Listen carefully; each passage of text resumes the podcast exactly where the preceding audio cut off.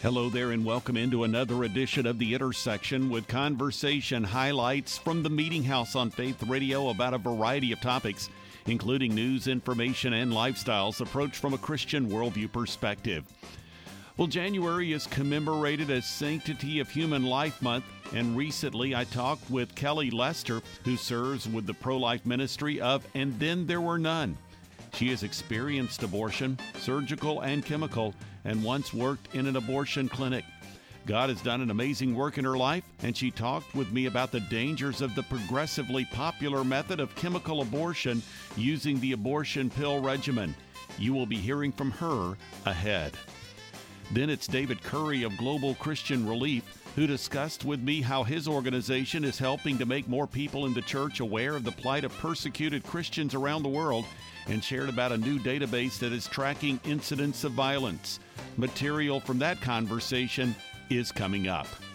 And on this edition of The Intersection, from a conversation aired on the Meeting House on Faith Radio on the Martin Luther King Jr. holiday, there are comments from former pastor, now media host Andrew Southwick of Culture Crossroads, who brought some biblical insight into dealing with race related issues and how we can see past division based on ethnicity. Finally, from Calvary Central OC in Orange County, California, formerly Calvary Chapel in Tustin, Barry Stagner brings perspective on Bible prophecy and developments that are pointing to the soon return of Jesus. This is the intersection of production of the Meeting House. I'm Bob Crittenden. Kelly Lester is the director of outreach for the pro life ministry, and then there were none. In a recent Meeting House conversation, she shared about her experience with abortion, surgical and chemical, involvement in working as an employee at an abortion clinic, and how God has worked in her life to change her.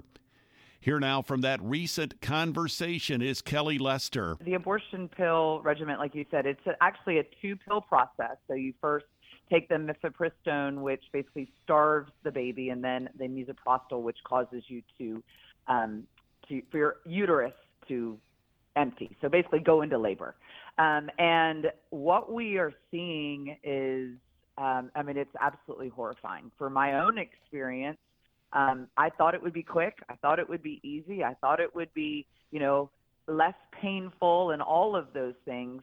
But the reality is, it was very traumatic. It was very painful. You are going into labor. Um, you are forcing your body that does not want to be in labor into labor. And it is excruciating pain. It is very bloody and very gory. And I, I won't get into the details of that, but it lasts at a minimum for two days. Many women report four, six, eight, twelve weeks of still going through the repercussions of this procedure. And it's an awful thing. And these women, like you said, oftentimes are never seeing a doctor. I as you were giving the description of the abortion pill, I went online and got to the point the stage where all I had to do was pay. That quickly I could order the abortion pills online without ever seeing a doctor. And so with that, they are, you are being asked the the date of your last cycle. And so there's a estimate of how far along you are. And as you can imagine delivering a baby at 6 weeks versus delivering a baby at 12 weeks versus delivering a baby at 20 weeks is a very different process for these women's bodies. And so the experience is very different based on that and very dangerous based on that. And that's assuming best I mean, worst case, obviously, for the child, but for the woman's health. Best case scenario that everything goes as planned. We are seeing women with incomplete abortions. We are seeing women that are septic. We are seeing women that have ectopic pregnancies that do not know ectopics where the baby is in the fallopian tubes or somewhere other than your uterus that are taking these pills and weeks later are still pregnant and don't know why. And it's just it's become absolutely so widespread. You were right; the statistics say over 50 percent. But the reality is that's not including websites like Hey Jane. That doesn't include people going to Mexico or going to these other places and getting them illegally. And so the numbers are far greater than we even know. we have over 655, you said hundreds of abortion workers. We have over 655 abortion workers.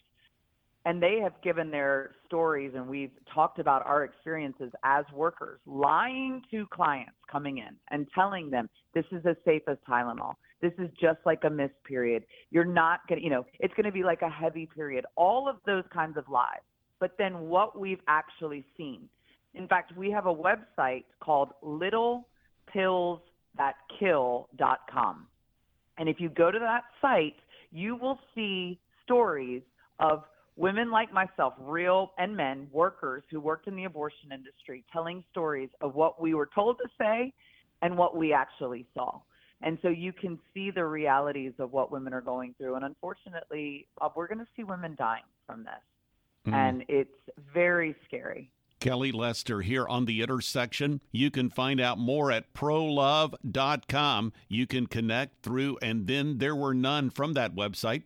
Also, for information on the abortion pill, the website is littlepillsthatkill.com.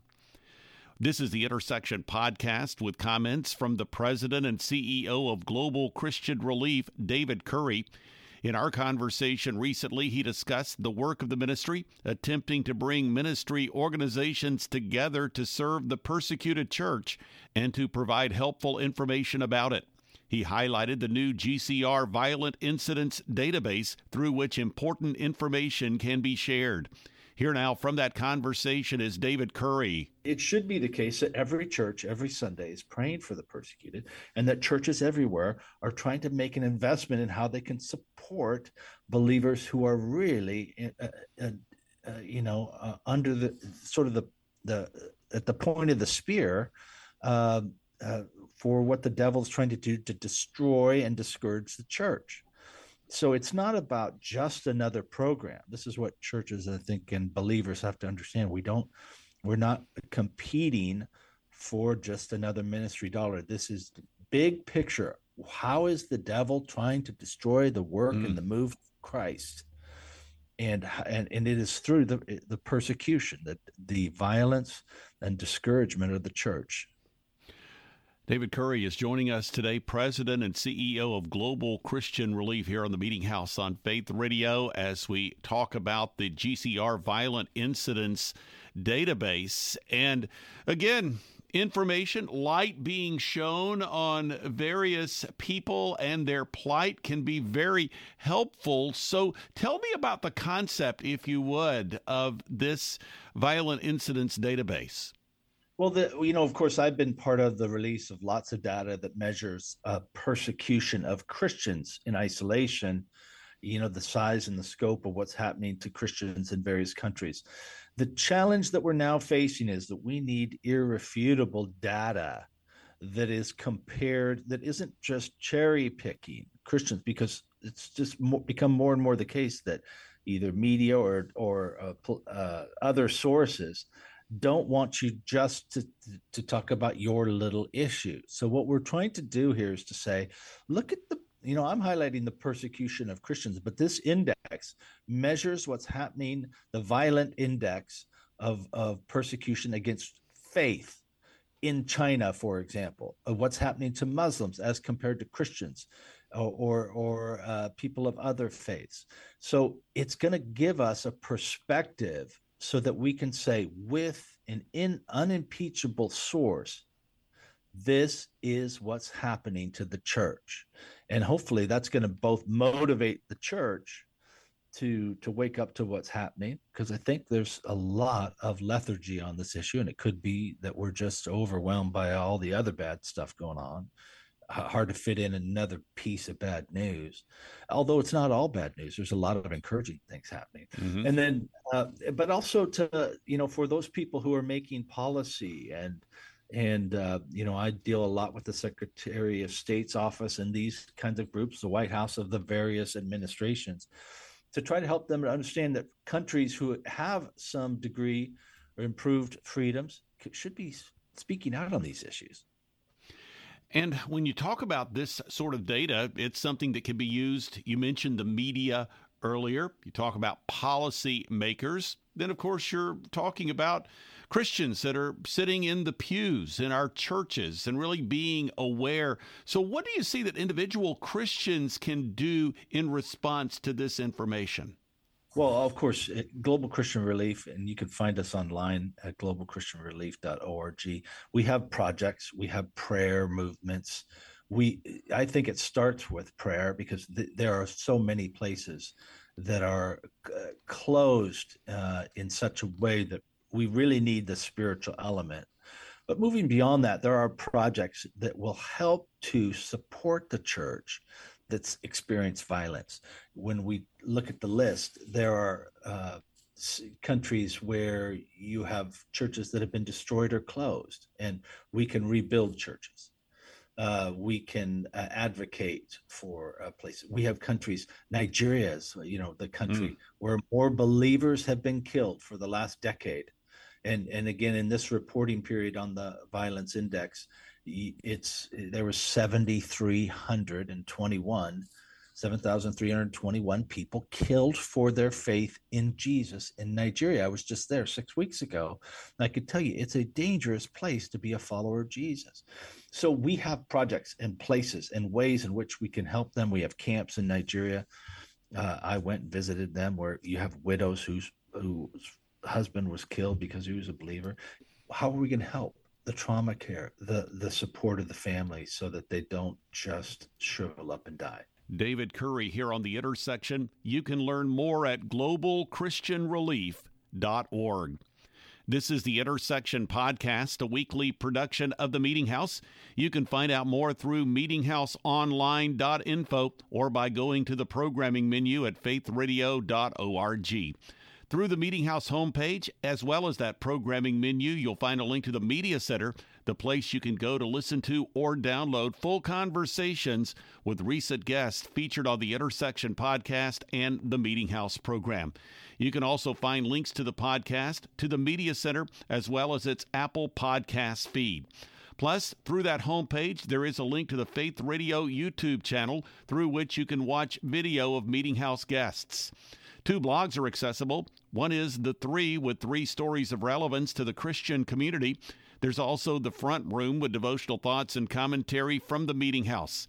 And you can follow me on X or Twitter and access the Meeting House Facebook page. Again, that website address is meetinghouseonline.info. Plus, you can find conversations through the Faith Radio app and a variety of podcast platforms. Search for Faith Radio Podcast at Amazon Music, Apple Podcast, Pandora, Spotify, and other podcast platforms. Continuing now with this edition of the Intersection Podcast the host of Culture Crossroads, a weekly program streamed online and available through BEK TV, that's B E K TV. Andrew Southwick brought some biblical insight into dealing with race related issues and how we can see past division based on ethnicity. He highlighted principles from the book More Than Reconciliation Coming to the Table of Grace, which he has written. Here now from that conversation is Andrew Southwick.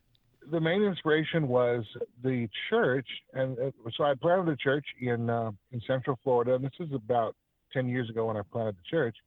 But over the course of that ministry, what, one of the things that I noticed was we, as many of us as Christians, obviously not everybody, but many of us as Christians and many churches tend to accept the world's narrative about people, about relationships, about you know, all kinds of things. And the problem is when it comes to something like, um, and, and I, I, hesitate to say race relations because I'll say this at the outset.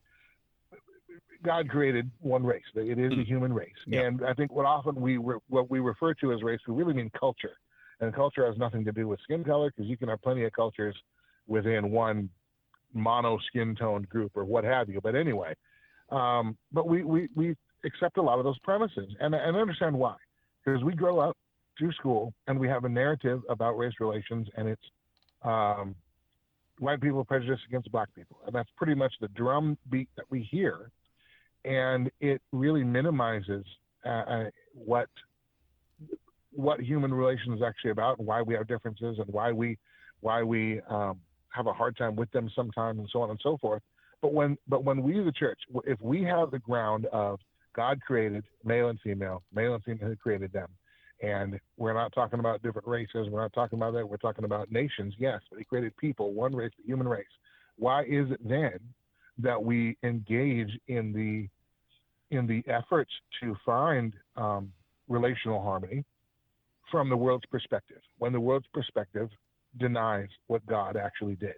And so, so you know, we got to get back to the reality that is from Scripture, the truth that is from Scripture. We're we're too much. We're fighting on on foreign soil. We're fighting on, on the visitors' court. We need to bring this mm. back to the home court advantage, and that is uh, based in the Bible. And so, uh, I walk through that. I, you know, I share some uh, some personal stories uh, of of how you know racism had affected my life, not just in in uh, in secular life, if you want to call it that, but also in the church too, and what what that was like, and then also why the church is the best weapon against partiality, and really the sin of racism is partiality. Mm-hmm. Um, that's what the Bible calls it. We're, we can be partial about a lot of things. Um, that why the church is the best weapon and the best refuge uh, against and from that. Well, I'd like for you to just share about you mentioned something with respect to the church that you had planted in Central Florida and how you saw the world's perspective being adopted or received in the church. And tell me about what you saw, how that was manifested, and really how you attempted to shift the focus, if you will. Okay, so humorous, little humorous story for you. All right. Um, I planted the church with another pastor, and uh, uh, my my wife is white. I'm black. My wife is white. He is my co-pastor was white, and his wife black from Haiti. And my wife, when we planted the church, she worked in the children's nursery the whole time. And so, really, for the first six to eight months of the church, no one ever saw my wife because she was always in the nursery. And church planners, anybody that's done that kind of work will understand, you know, why that has to be sometimes. But anyway, uh, my co-pastor's wife was at the hospitality and the welcome table, so everybody saw her. And after a little while, some of the uh, some of the members started asking me, you know, why, Andrew, why why is why does your wife always go home with Pastor Jay? And I'm like, oh no no no, that's not my wife. That's Jay's wife. My wife is over here. So, the, but the the assumption that well, he's black, she's black, they must be married. Um, why? Right? And so it just got me thinking. And it wasn't I wasn't mad at anybody. I mean, I understand I, I understand why, but then I want to know why do we make that assumption? Why do we jump to those conclusions? Well, that's because that's what that's what we see. That's what we've been taught, and that of course this way. But why? Uh, God isn't limited by color when it comes to relationships. Why are we? So, um, so really, then it was just a matter of okay, how do we, how do we demonstrate that we're not we're not looking at the world the way the world does. We're not seeing people as creatures of world demographic or or media propaganda. We're we're going to see people as creations of God, and really that was just uh, uh, uh, it was teaching, it was discipleship, and it ultimately it led to the book. Andrew Southwick here on the intersection. You can find him online at Sodo, S O D O, mediaproductions.com. Finally, here on this edition of the Intersection podcast, some comments from Barry Stagner. He serves as senior pastor of Calvary Central OC in Orange County, California. In our conversation, he shared more about the Israel Hamas conflict and elaborated on developments in Israel and the world today that he covers in the book, The Time of the Signs A Chronology of Earth's Final Events. Here now from that conversation is Barry Stagner. Well, there's a multitude of things I think that are are increasing in frequency and intensity, like Jesus summed up as you uh, read a moment ago or mentioned a moment ago. I, I like to call Matthew 24, 3 to 8 the preamble to the Olivet Discourse, where he kind of sets the stage. And, um, you know, he, he closes that with these are the beginning of sorrows. And that can be translated as the commencement of birth pangs. So the things that he mentions there uh, are an answer to a question asked by four of the disciples, Peter, Andrew, James, and John. So they are specific to the question, which was about the last days and the signs of its coming. So, uh, you know, we see the, the word uh, nation against nation That's the Greek word ethnos, and uh, it, it, means ethnicities. So there'll be ethnic tensions. He uses the word kingdom against kingdom, or the phrase kingdom against kingdom. That word, the Greek term is basileia. And uh, interesting about that word, uh, at the root of it, it means the right to rule. So people are going to be fighting over the right to rule. And what, look at what's happening in America. Uh, you know, lots of heinous things being said about Netanyahu uh, in Israel to try and get him uh, removed from his position. And you know, so we see this this bickering over the right to rule. Ecuador right now, here you've got the cartels fighting with the government, and you know, and it's all about the right to rule. And then, of course, during the tribulation, uh, there'll be uh, pestilence or, or, plagues, obviously, and then uh, the famine is going to reach a degree where, under the rider of the third horse of the famed four horsemen of the apocalypse, a quart of wheat or, or three quarts of barley, which is the cheaper grain, is going to cost a whole day's pay, uh, which is equivalent to one meal for one person. And so, how are you going to feed a family? So, the, all the economic things we're seeing now are precursors to what's going to ultimately be fulfilled during the tribulation. But as you also mentioned, Bob, the technology and all the mechanics of monitoring global commerce are already in place. And uh, to me, I think that's just something that we need to highlight and, and consider as a marker in time because, you know, if the, the structure is being built, I mean, it's like a house. You see the framework going up, you know what's coming next. And so now we have the framework for the mark of the beast and the Antichrist to dictate who can buy and sell uh, mm. through the technology that's already available today.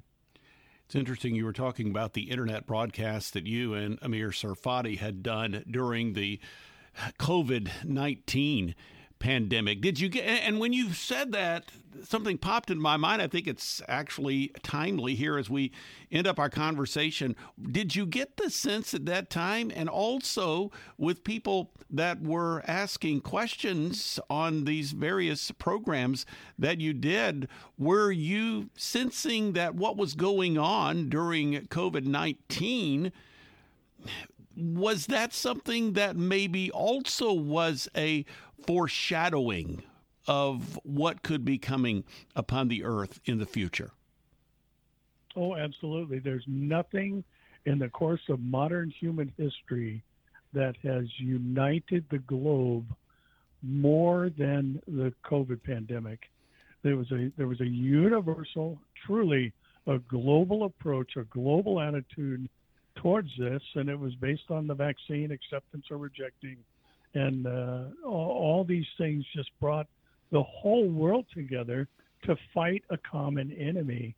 And you know, there have been empires over the, the the course of history that would be deemed as world governing empires or world uh, rulers, but there's never really been a literal uh, single global empire.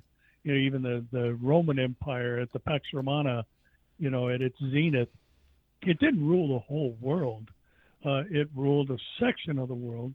But truly, for the first time in history, we had under the COVID 19 pandemic, we had a world that was united behind a single cause.